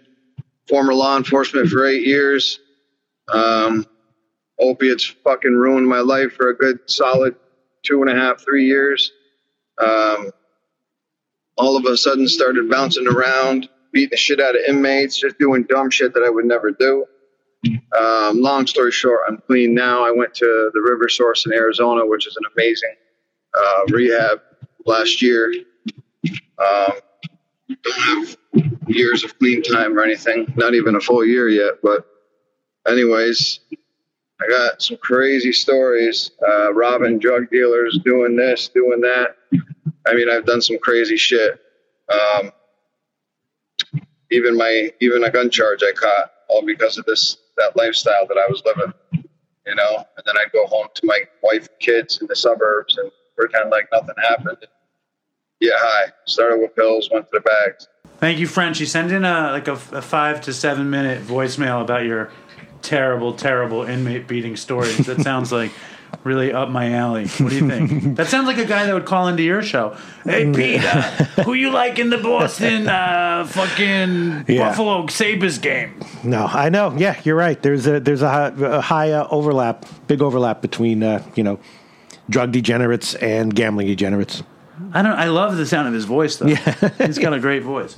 Um, now we're gonna change things up, but before we do, I just want to. You know, I don't. I, we started this thing. When I say we, I mean I started this thing, this dopey podcast Patreon account where fans give me money, uh, which makes me feel incredibly uncomfortable. But um, it's fucking awesome, and uh, I really appreciate everything everybody's given. Uh, in fact, today I went to the store and I bought a new microphone, which I haven't used yet, and I bought a bag to carry the gear because I've been using this weird LL Bean tote bag for three years. and every time I leave the house, it rains and the water gets on the gear. Which you d- and tonight I have to go to record uh, Dr. Drew's podcast, which is very weird. So I wanted to have a, a bag that looked professional. So the dopey Patreon, it's like really starting to kick in nicely. Yeah, I mean, considering the way you know most money is made, uh, you know, doing a podcast and then asking people who like it to kick in a little bit is uh, should not make you uncomfortable. It makes me totally uncomfortable. Why? Are you going to do um, a- some sort of gambling podcast or a depression podcast? I might. I mean, a- I have. Uh, uh, I do. If, if there's anyone who knows me from the from the betting world, I want to say a huge shout out to all those people, you know, who might be listening to this uh, from that world. Like Because Jimmy uh, the Bag I, no, I will say. I will say this. Like it's. It, I, I will say this. Like when you do something like this, a podcast or whatever, and there's people who express their appreciation for what you do, it's the best feeling in the world, It's without cool. without question. Without it really did like brighten my mood in my deepest, darkest times in in, in so many ways. that people loved you on. it. Yeah, I mean, I, mean, I, I love them too. You know what I mean? But uh, I was thinking, but I don't know how much longer we have. But uh, I was as we were like, you know, you were doing the other stuff. I was thinking about Todd, and I felt kind of bad about how like uh, I uh, should. I, I I didn't mean to look down on him in in in, in, in any way. Uh, I think that Todd was a much purer person than than, than I was, and uh, I was just remembering some of the some of the events and stories that happened in do Todd's you life. remember? Do you want me? Do you want me to tell Please. it? The classic Todd story because there were some, the thing about Todd though. I mean, Todd is such a fascinating guy because he was like, I think he really was like. In, in such a, I mean, the only reason Todd's life was so tragic is because you can't just be like a, a drug addict and Phish concert goer as a, as a life. You know what I mean? Unless you, unless you're like a trust fund kid And or he something. didn't have enough money to pull it off. Yeah, but it was he just had like- more money than you did, but he didn't have enough money to be that proper. But that's really who he was. He really was just someone who just fucking loved going to Phish shows. well, he and said like, that to yeah. me. I mean, I don't know if I told you, but before he died, he just said, "I just want to do drugs." Yeah. and I just want to go to Phish shows. Yeah. And and that's when I have my fun. and it was beautiful, you know, because that's really who he was, you know. So and there's nothing gonna wrong with What it. what oh, I was just gonna say because I was thinking about Todd and like, uh, like, I, like when I first met Todd, I felt it, it was like it's not. I didn't understand him as well as I as I did later on, and it also felt like a like a reflection of of of, of a bad road that I was headed down. Even though I wasn't a drug addict myself, I was headed down a, a bad road. Um, but I just remember when. Uh, do you remember this story when uh, when when I forgot whether I was there or not, but we were in the car. This is classic Todd, right? Driving in the car, and uh, "Welcome to the Jungle" comes on. You know this story, right? No. no, No. "Welcome to the Jungle" comes on by Guns Roses. Todd, of course, loves it. I mean, there was it was so much fun to just watch Todd sing along to a song. Yeah. Like I'll never forget. I heard Todd singing uh, the the Eminem song. Uh, My name is what before I actually heard that song. And when I heard Todd sing it, I was like, whoever made that song is going to be a star because Todd, because it, if it affected Todd in that way, Right. you know what I mean. I heard Todd saying, "Yeah, my name is what," and I was watching Todd sing it, and I was just like, "That's a hit right there." like Todd should have been his own single personal uh, focus group for music, just like That's so funny. Whatever, however, Todd, but you know what I'm talking about, right? Like he just loved music, and that's how like that's how I knew that Rocker T was like a truly great uh, musician because of the way Todd reacted to like to like Rocker T songs, you know. Uh, but anyway. Welcome to the Jungle comes on. Todd's instantly in heaven, right? Singing along with it, like doing every, you know, all the drum hits, all the guitar, everything, you know. And whoever was driving the car, like, didn't want to hear it. So they were like, let's listen. It might have been you, like, let's listen to something else. So you start, do you remember this? So you start turning the channel, right? No. Todd's still singing Welcome to the Jungle in heaven. You turn to like eight different channels. You can't find anything you like. You're turning, turning, turning for like a, a minute and a half. Can't find anything you like. Todd's rocking out to Welcome to the Jungle. Finally, you get back to the original station, like, fine, and we'll just leave it there. So you turn to that station, and it's it, Todd's exactly on beat with the song and continues singing to the end of the song with all the other shit that had happened in that minute and a half, all the other noise and music that had come into the car. Todd was exactly on beat, and uh, and when the song came back, bam, he was in sync with it. You were it was there for awesome. that. I don't know whether I was there or whether I heard it, but it was it was classic Todd. You know what it reminds me of, and I don't know if you remember this story or not, but uh, in the middle of college, so I just want to send a shout out to Todd wherever you are. I do love you, and I apologize for uh, for being not so nice to you when we first met. I know Todd loved you, and Yeah. Todd totally admired Yeah. uh, what you did. Ugh. As weird as that might Yeah, be, no, you, I you know. hate yourself. Todd thought you were great. and then when when when when I when I saw him like take pictures on Facebook and stuff like that, like I I, I started to appreciate him even more because that's who he really was. He was just a person who just loved to like take pictures and get high. You know what I mean? He loved life. Yeah. He, he loved music. He loved life. He loved people. Yeah. He loved eating and drinking and being with people, you know. And uh, and his life got very sad because he became such an addict and he became so alone. And uh, he, Right. he, suffered crazy depression because he didn't have enough money to keep going. and because there's nothing else that he wanted to do. You know what I mean? But he his addiction had taken him so far that he couldn't be with people anymore. You know that happened. Yeah, you yeah. know? Um, he when I was living with you, my it was my favorite thing to do would be to like go to the store and buy him like ice cream or a sandwich or whatever he wanted because it would take him like thirty seconds to decide what he wanted. While he would, he would be like totally stoned, he'd be like, "What do I want? Uh, just get some fucking fish food or uh, Yeah, totally. no, we. I mean, I remember it was it was a very a special. It was a special weird time. Yeah. that was a precursor to the worst times in all of our lives. Yeah. I mean, you like managed to get out of it for a bit and whatever. Me and Todd, like, we went way down. Yeah. bad.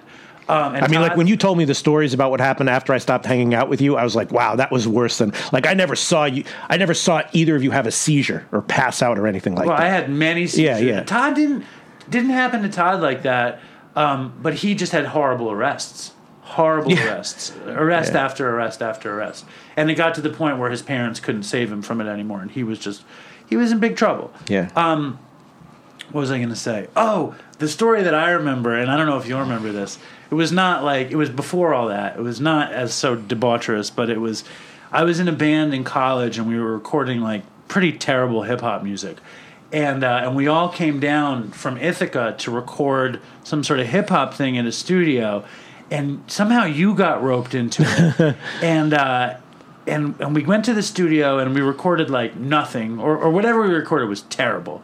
And then we decided to go i don't know how this happened but to washington square park to buy mushrooms and we or maybe we had mushrooms from somewhere else and we went to washington square park to buy weed but we ate like two ounces of mushrooms between like five of us do you remember that uh, It wasn't me because I never did. there? I didn't do mushrooms. Okay. you were there because you were you didn't you didn't eat mushrooms yeah, no. but you were there because we wound up at the courtyard of our high school and and you were we were all playing basketball like in the middle of the night and you were playing basketball too hmm. Okay, I believe you. you don't remember that at all I mean, if you tell me more about it, maybe I'll remember. we went to a, we went to like ultrasound and we re- rehearsed and we there was like greg and roland and alan were like doing hip-hop verses and jake was playing and those were definitely fun days. I will say that. do you remember that No, but just hearing you talk about it makes me happy. yeah. Anyway, So you don't watch Game of Thrones, right? Yeah, no, I don't. Well, I do, and uh, the last episode was on, and there's this guy. He's a film critic, TV critic in recovery, and uh, his name is Devin. He's not our friend. Okay. Devin. And uh, we're gonna have him on to talk about the end of Game of Thrones. Now you don't know anything about it, so you can just sit out of it if you Right, want. sure. Okay. Yeah, and by the way, I'm not like I'm not. It's not like a protest against Game of Thrones. I just you know. Well, Peter can't watch it. He was so depressed. All Yeah. Peter could watch was near near death yeah, movies. Yeah, no, not not movies. Yeah, like videos or people's people's accounts of their near death experiences. Yeah. Now we're going to call this guy Devin. All right, so here we have film critic in recovery, Devin Faraci from cinemasangha.com. Am I saying that right, Dev? More or less. Say it right. Cinema Sangha. And it's a Buddhist take on uh, on uh, films and TV. And, and we're being joined by my buddy from high school, my friend Peter. Uh, who's a, a sports handicapper? he's not an addict. He's not in recovery. He's just a friend of mine, and he's never watched Game of Thrones. So you can ignore Yeah. him, Devin. Okay. Hi, Peter. How are you? Hi, I'm good. I've also never meditated, so You've never meditated? No. Maybe that could help with depression. I mean, I've tried. I've tried, but like you know, De- Devin, you ever meditate? Uh, yeah, I try to meditate every day.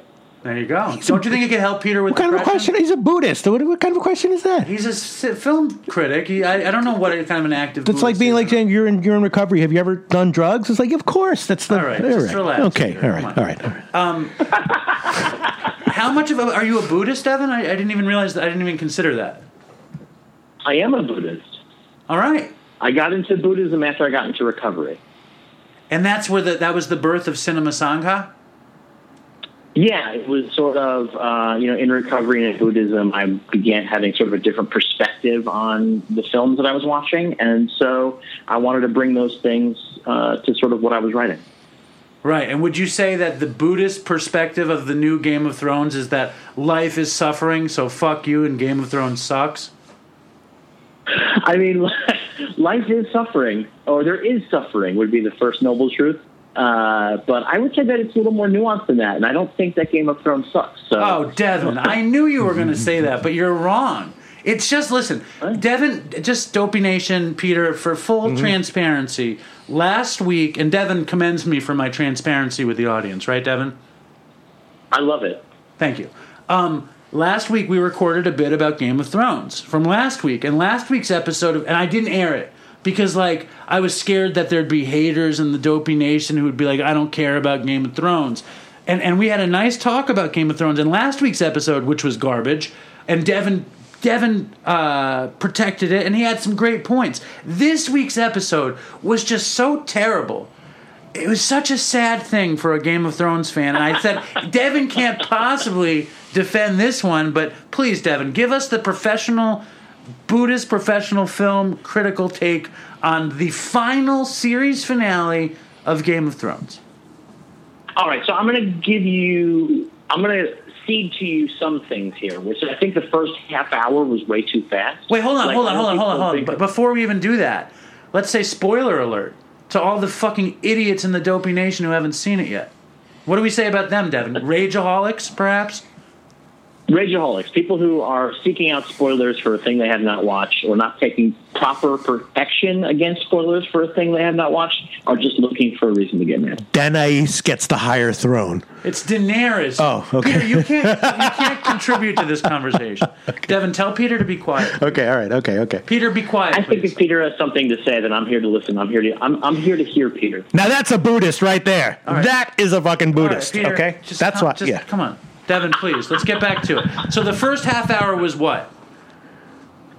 It was a little fast. You know, people have been complaining this season that it was too fast and they were like kind of skipping over beats. I did not agree until the first half hour of this episode. I would have liked a whole episode of the aftermath of Daenerys destroying King's Landing. And I think that Jon Snow goes from like begrudgingly supporting her to killing her very quickly. Very quickly. more emotional beats. Yeah, I needed more emotional beats. I was excited that Um, maybe they were going to have sex, and then he kills her. I, I was excited that They maybe. already had, they already had sex.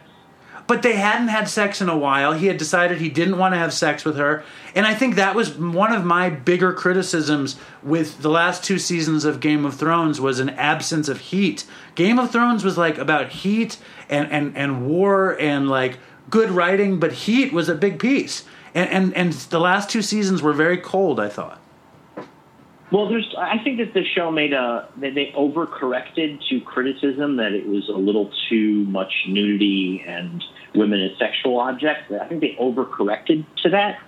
But you had a really great thing that you said in the in the unused recording about why you feel like there was no heat between Daenerys and Jon. Yeah, well, I have a, a my my um what is the word? My theory is, and I've said this on the show before, but I'm going to say it again because I I do love it that the actor that plays Jon Snow, Kit Harington, had fallen. Peter, you pay attention because Okay. you're a fan of human nature. Okay, yes, yes. Kit Harington had fallen in love with an actress that was on the show who played a wildling character named Ygritte. Mm-hmm. And in real life, they had an affair and they fell in love and they got married.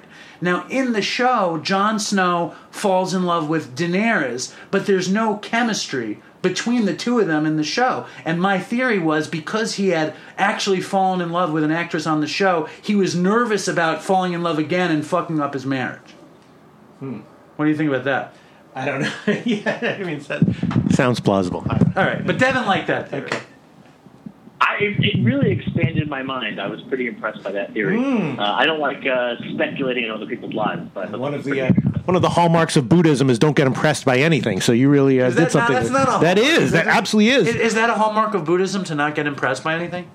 or to at least try your best not that's to. not a hallmark of Buddhism. It is No? not. No? You don't know anything. I'm going to shut. Don't If you don't turn off my mic, I'm going to shut his mic. don't. I'm sorry. I'm sorry, Devin. Continue. it's okay. What? What? What? How could not being impressed with anything could be a hallmark of Buddhism? Because you're not supposed to have attachments. It's like, do you think that was Ah, great? And that's you're like, different, right, oh, I, you're like, That's different. You can be impressed or in awe of things, but not become attached to them and move through the uh, how you feel about them, understanding that your feelings will change and that the, and the being impressed or being in awe eventually dies down, and that's okay. but I thought You that. should it's great to experience those things, just don't become attached to them. Okay, I thought that I thought that Buddhists are supposed to think that all opinions are equal, like when they really hit enlightenment, and all achievements are equal. I mean, so there's like this idea that you should be very open to understanding you don't know anything. Yes. Be open to all all uh, all ideas and to not try not to hold any opinions because you might you probably are wrong. and to not be impressed Um, by others' opinions. But I don't think that uh, the, the argument would be that all opinions are equal. I Okay. think that we should be open to them. Okay, fair enough. Listen. So what's wrong? I, this, having Peter, sorry, I, I'm not impressed with Peter on the show, but I'm more interested in, and I, I I really want to hear. I've read a bunch of stories or articles about why the Game of Thrones finale wasn't as bad as I thought it was. But there were so many things that I thought were bad. I agree. They could have done a whole episode about um, about the aftermath of the destruction of King's Landing. Right. I think that. I think they also. I think this is a show that earned an entire episode of epilogue. So, like after Daenerys dies, and they jump ahead a bunch of a bunch of weeks, and then they have that council. Like that council could have been a half hour long. I don't think that we would have been mad about that. Wow, how did they the choose that could have been council? An hour and a half. That council was like the worst council I ever saw, and they were such scrubs about it too. They, the way they spoke. But there was nobody left. That's why, because all the those are the heads of the great houses, and all of the heads of the great houses have been killed off in the previous ten years. But Devin, they march out. They march Tyrion out of the jail. You know he's supposed to get executed, but instead of getting executed, he picks the next king, who happens to not be able to put a sentence together. He's such a bad fucking actor. That fucking Bran, God bless him. And, and Tyrion, fucking filthy in chains. You know, black soot in his beard, looking kind of like Peter looks right now. I should say. Um, fucking, they're gonna listen to him when they should be executing him. What do you think about that? I think that it's a real testament to uh, how Tyrion is one of the great speakers and, and, and, and reasoners of, of the world of Westeros. I think you're he reaching. one over on them. I, I want to ask you this, I'm Devin. not because when he comes out, when he comes out, he says to them, "I've been thinking about this for weeks," and he has he walked into that into that trial with the plan to put somebody on the throne and become the hand of that person. He, he knew exactly what he was doing. I think that the show just didn't hold our hands through it, but I 100% believe that Tyrion has used all of the political wiles that he learned over the course of the show and figured out the best scenario that was going to save his ass and give him what he wanted, which was to be the guy technically in charge. He's technically in charge of the, the Six Kingdoms at the end. Well, how because Bran, Bran- is more interested in fucking off looking for dragons. But how can Bran like not be attached to being the the three-eyed raven, the fucking wizard of wizards, whatever? Like he all of a sudden is tempted by worldly pleasure at the end, I thought. I don't know that he is. I think that he recognizes. I think that the situation is he recognizes that it's going to be Tyrion who's running everything, and so that's why that scene happens when Bran comes into the council at the end, the small council, and um, he's like, "Look, I'm sure you guys have this under control. I'm going to go look for dragons." That's what he's interested in. He's going to go off and do the things that he wants to do as Three-Eyed Raven, and he knows that Tyrion, who has learned the hard way how important the small folk are and what it is that actually maintains peace and happiness, um, that you know he knows that Tyrion is going to take care of all that stuff. So I don't think that Bran is like going to be doing a lot of king stuff. I think that he'll show up and he'll you know wave and stuff like that. But Tyrion is running the kingdom. Well, why does Grey Worm not just fucking kill Tyrion and Jon Snow? I have no idea. He would kill them. He would murder them right Yeah, where they 100%. stood. Or there would be yeah, a fight. I don't really understand. Yeah, I think there's um they didn't show Jon Snow getting arrested because I think they wanted to skip over a difficult to write scene. Like honestly, I honestly think that's what it is. Like they they, they could not figure out how to get Jon Snow arrested without Grey Worm killing him. Right, right. I, I, I, what about the dragon not giving a shit, or the dragon just breathing fire on the Iron Throne? I mean, come on, Devin. Wait a Well, second. Wait a sec. Wait a sec. I got two questions before we before we analyze yeah, anymore. yeah. What is your interest in saying it's not terrible? You watched the show. It was terrible. How could? Why do you it. That was- defend That's it? my interest. Huh? I enjoyed it. That's that's my interest. I, it's a selfish interest. I enjoyed the show. You asked me my opinion. I enjoyed it. And where the fuck is George Martin letting this shit fall to pieces? Why isn't he saying it shouldn't be this way? This is his ending. He said that this is his ending. This is how it's going to turn out in the books. I heard he's an alcoholic. Is that true? I have no idea, and I never like to say if someone is or is not an alcoholic. It's up to them to decide if they're an alcoholic. I agree. I agree with that too, Devin. And I'm sorry. I just can't believe how bad it was and that you're defending it so much. It shocks me. Well, what, I totally get it. what was know the the? dragon thing is really interesting because I I'm like a really big fan of like big sweeping metaphorical gestures, and the dragon melting the throne is a big sweeping metaphorical gesture. Right. But it also makes no fucking sense at all. And like I could not come up with a single explanation for why the fuck the dragon would do that. And then somebody said to me, "Oh, because uh, because Jon's a Targaryen. The Yes. dragon can't kill him." Yes. Well, he could so the dragon's really pissed. Well, he couldn't. Like the dragon, because of the weird bond that the dragons have with the Targaryens, he couldn't. And I, I accept that explanation. And the dragon was pissed off. And what he did was the dragon equivalent of punching a hole in the wall rather than punching somebody in the face. You know, I agree. So the dragon didn't know that he was melting the throne. He just melted the thing that was right there. So I actually, I don't love it. I like it as a metaphor. I don't love it in the story. But I, with that explanation, it feels a little bit better to me. I agree. I, I, I can I can deal with that. I can also deal with the fact that you know the idea is that the dragon has higher reasoning than Daenerys, and Daenerys was crazy, whatever. But the dragon did burn the city down, so he obviously didn't have higher reasoning. I mean, the dragons, dragons just love to burn shit. I mean, that's what dragons do.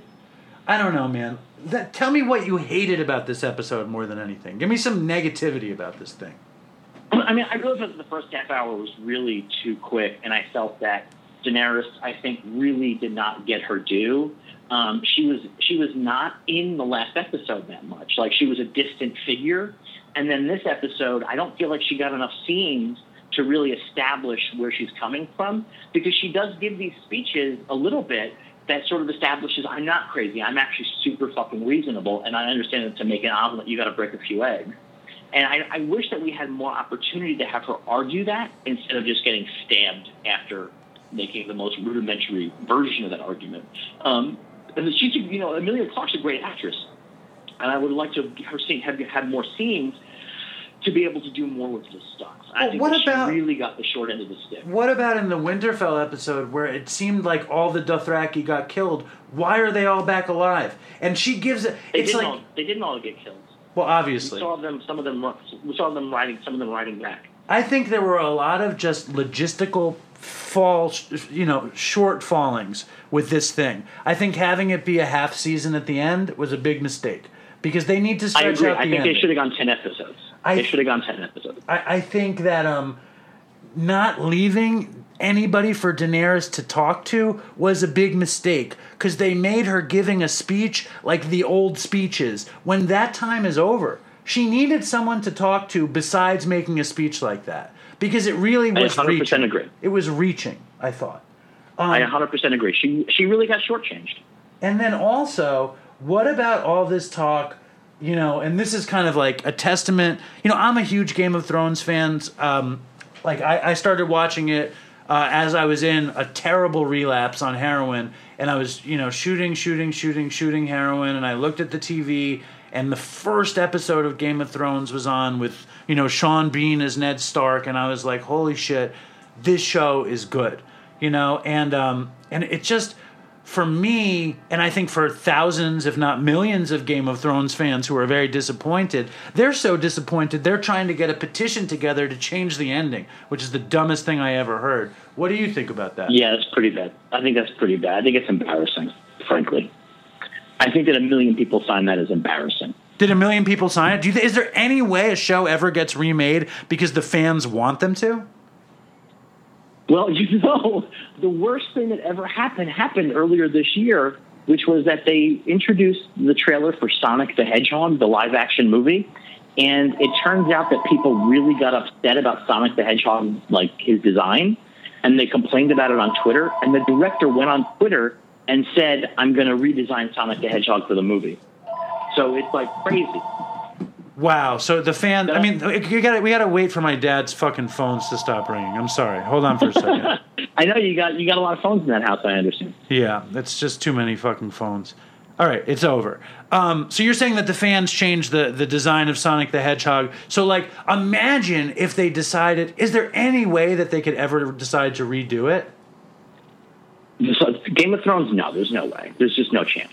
And is, I mean, does somebody try to readapt it in 25 years, like as a movie or something? Maybe I don't know. But is- like, what about a gonna it. spin-off with Arya going west of Westeros? I mean, I'd be interested in seeing that. But here's the question: Does that mean that is a colonizer now?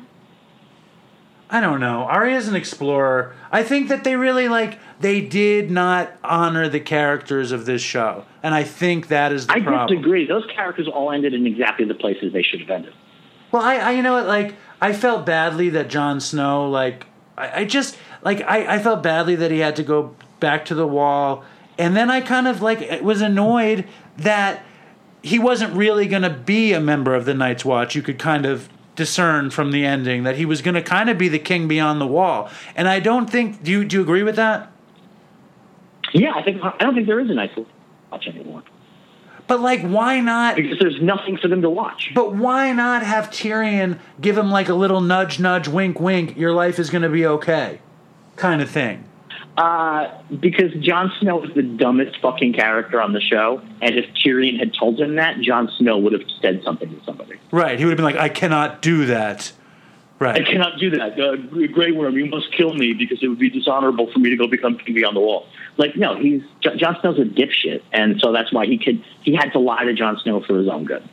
Right on. Well, Devin, I love your take. Um, I love Thank you. the uh, and, and where where does it fit in recovery? I think the recovery aspect is Tyrion's redemption, right?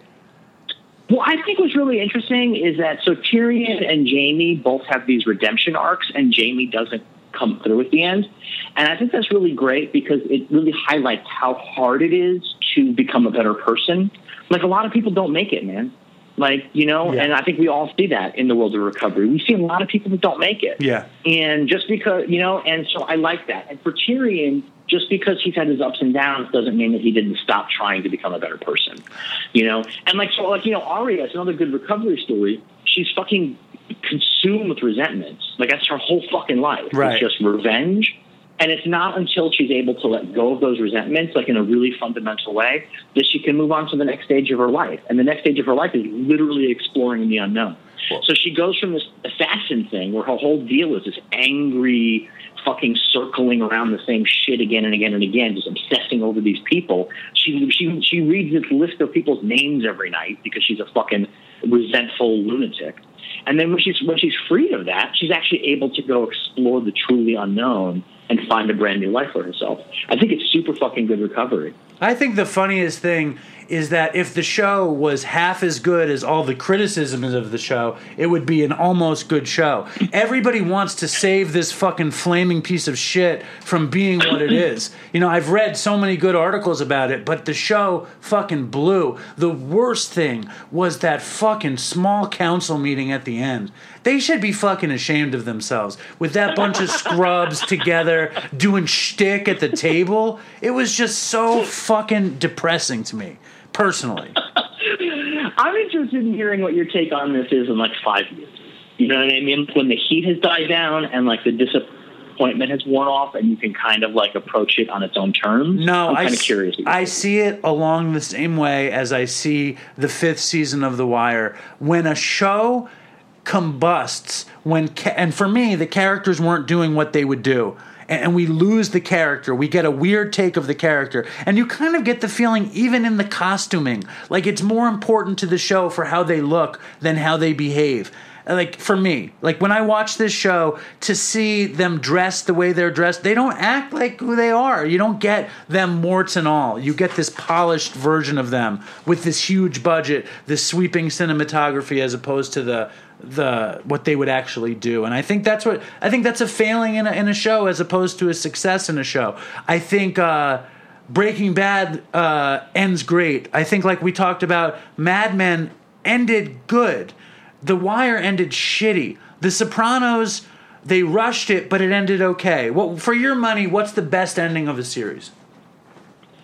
the best ending of a series ever is Newhart. How did that? Oh, they they wake up on the old show, right?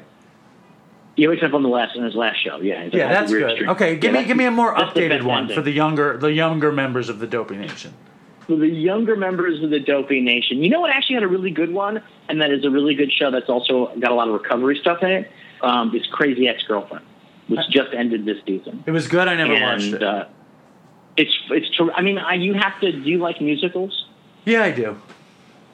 I mean, Yeah. every episode is a musical. They break into musical numbers, and I think it's really inspired. And it's uh, there's a character on the show who goes into recovery, and you can tell that the writers actually paid attention to what like the meetings are like and what that world is like. They didn't just like write some bullshit based off of what they saw in other movies. Um, and it actually has one of the great songs about being an alcoholic, I think, that I've ever heard. Um, but it ended really well. It ended with this character sort of understanding what was actually needed to make her happy, and it was not other people or other things, and it was just herself that was what needed to make her happy. And that was a really great ending. So that just ended the season. I loved it. All right.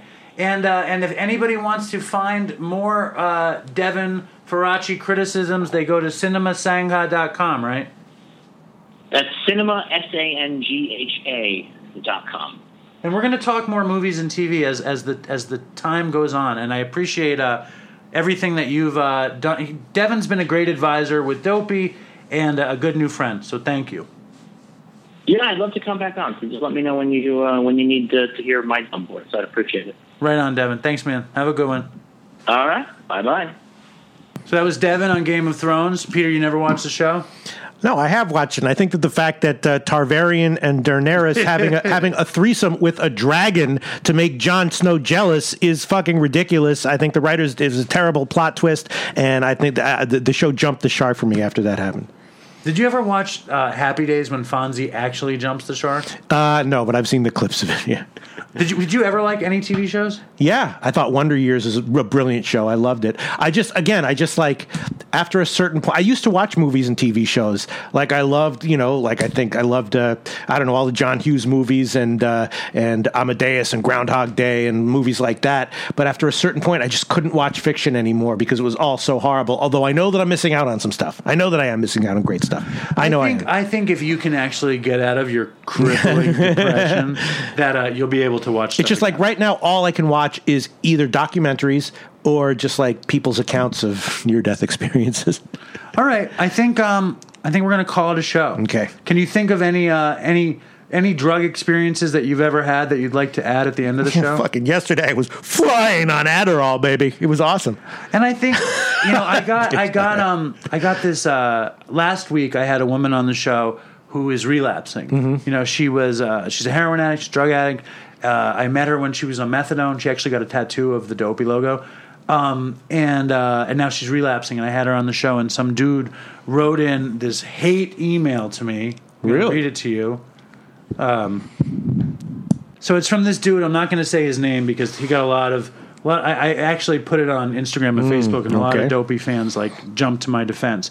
But he wrote after this woman Hannah was on. He wrote, "Dave, are you fucking kidding me, dude? Your methadone interview is someone bad talking it with you, which that doesn't make any sense to me. Get a fucking clinician from a program or something like that on your show. Did you know the sobriety percent is higher with people who used medicated treatment in the beginning than someone just going to meetings? I'm fucking insulted, dude. You're an asshole. Mm-hmm. But it's not you are an asshole. It's mm-hmm. your like You are. no, you, it's yes. Y O U R. Oh, okay. So you, can- you can see where he's coming from. And then I wrote back, that wasn't my methadone interview. That was my interview with my friend Hannah. You should start a podcast. And I don't see how I'm an asshole. Thank you for Mm-hmm. writing. Mm-hmm. Then he writes back, You're an asshole. You think I'm kidding? I'm not I'm kidding. not kidding. Wrote, Dave, you're in recovery. Again, Y O U R. But it's different and nowadays in 2019. That kind of uh, like if you are going to accuse someone of being gay, you say you're gay. Y o u r, not y o u apostrophe r e. Okay. Dave, you're in recovery, correct? You shouldn't discriminate, man. Do you listen to yourself speak about medicated assisted treatment?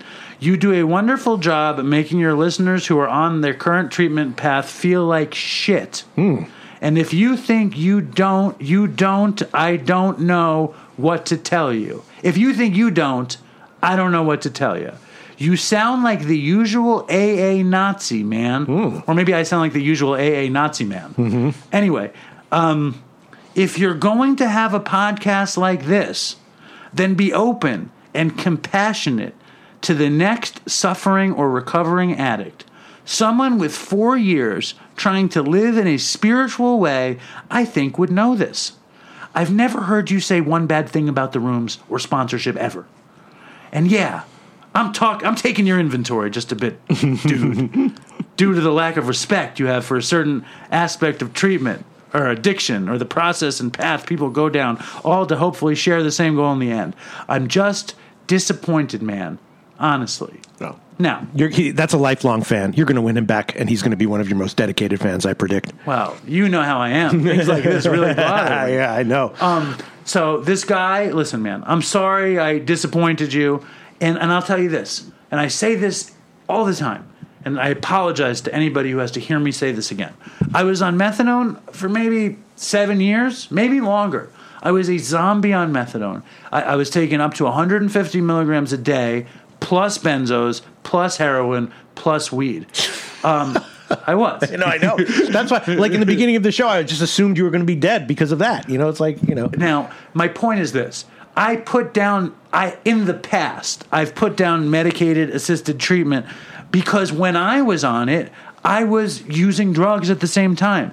But as Chris pointed out to me, medicated assisted treatment worked for me. I did methadone and I got clean.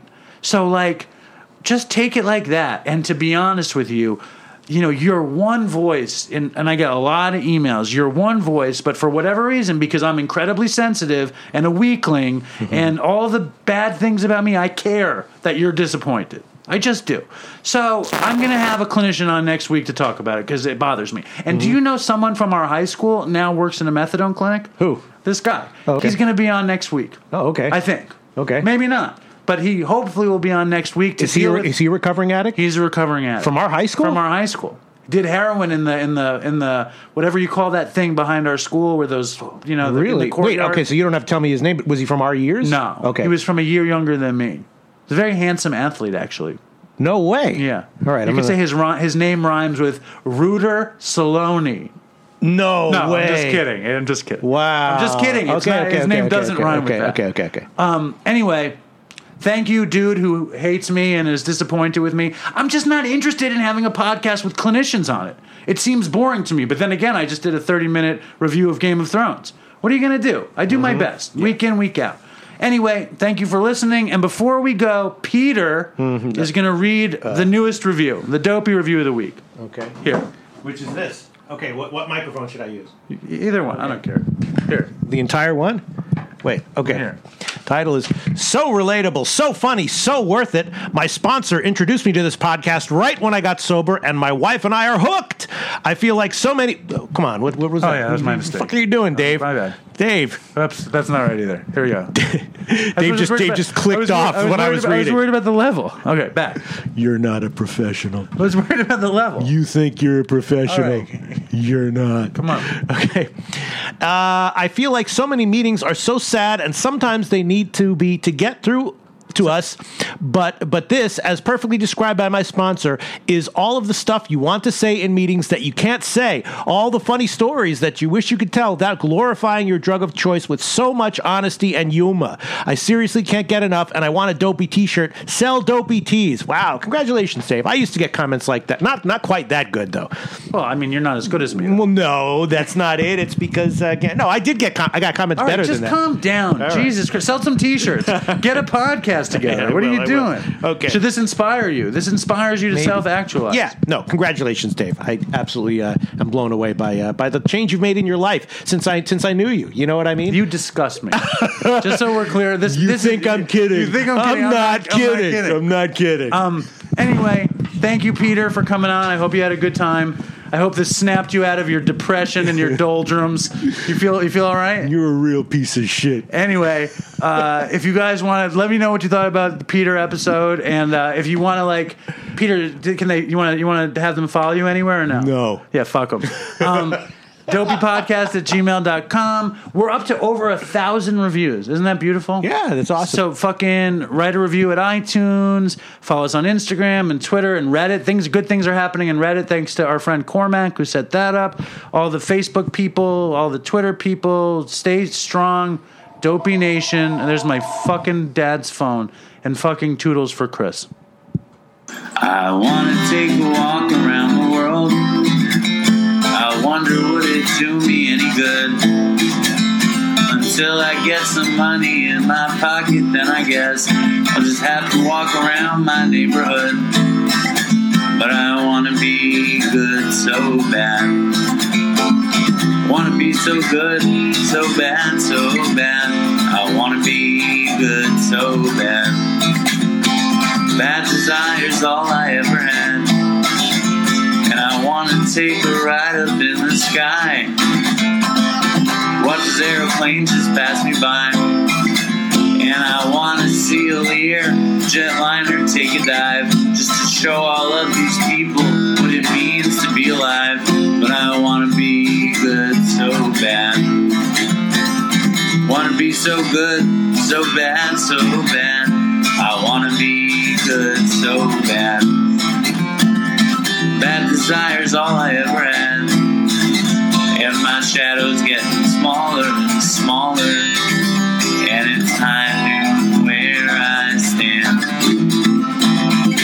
Shadow's getting smaller and smaller. And it's time to where I stand. And I wonder would they pay it any mind when I leave this busted city far behind. I'll take the high road, however far it winds, because peace and love are very, very, very hard to find. And I wanna be good so bad. Wanna be good so bad, so bad. I wanna be good so bad. Bad desire's all I ever had. Damn it, all these suckers make me mad. And it's all I ever had. And it's all I ever had. And these suckers make me mad, and I wanna call my dad, and it's all I ever had, and it's all I ever had, and it's all I ever had. And it's all I ever had. And these suckers make me mad, and it's all I ever had, and I want to call my dad, and it's all I ever had, and it's all I ever had, and it's all I ever had.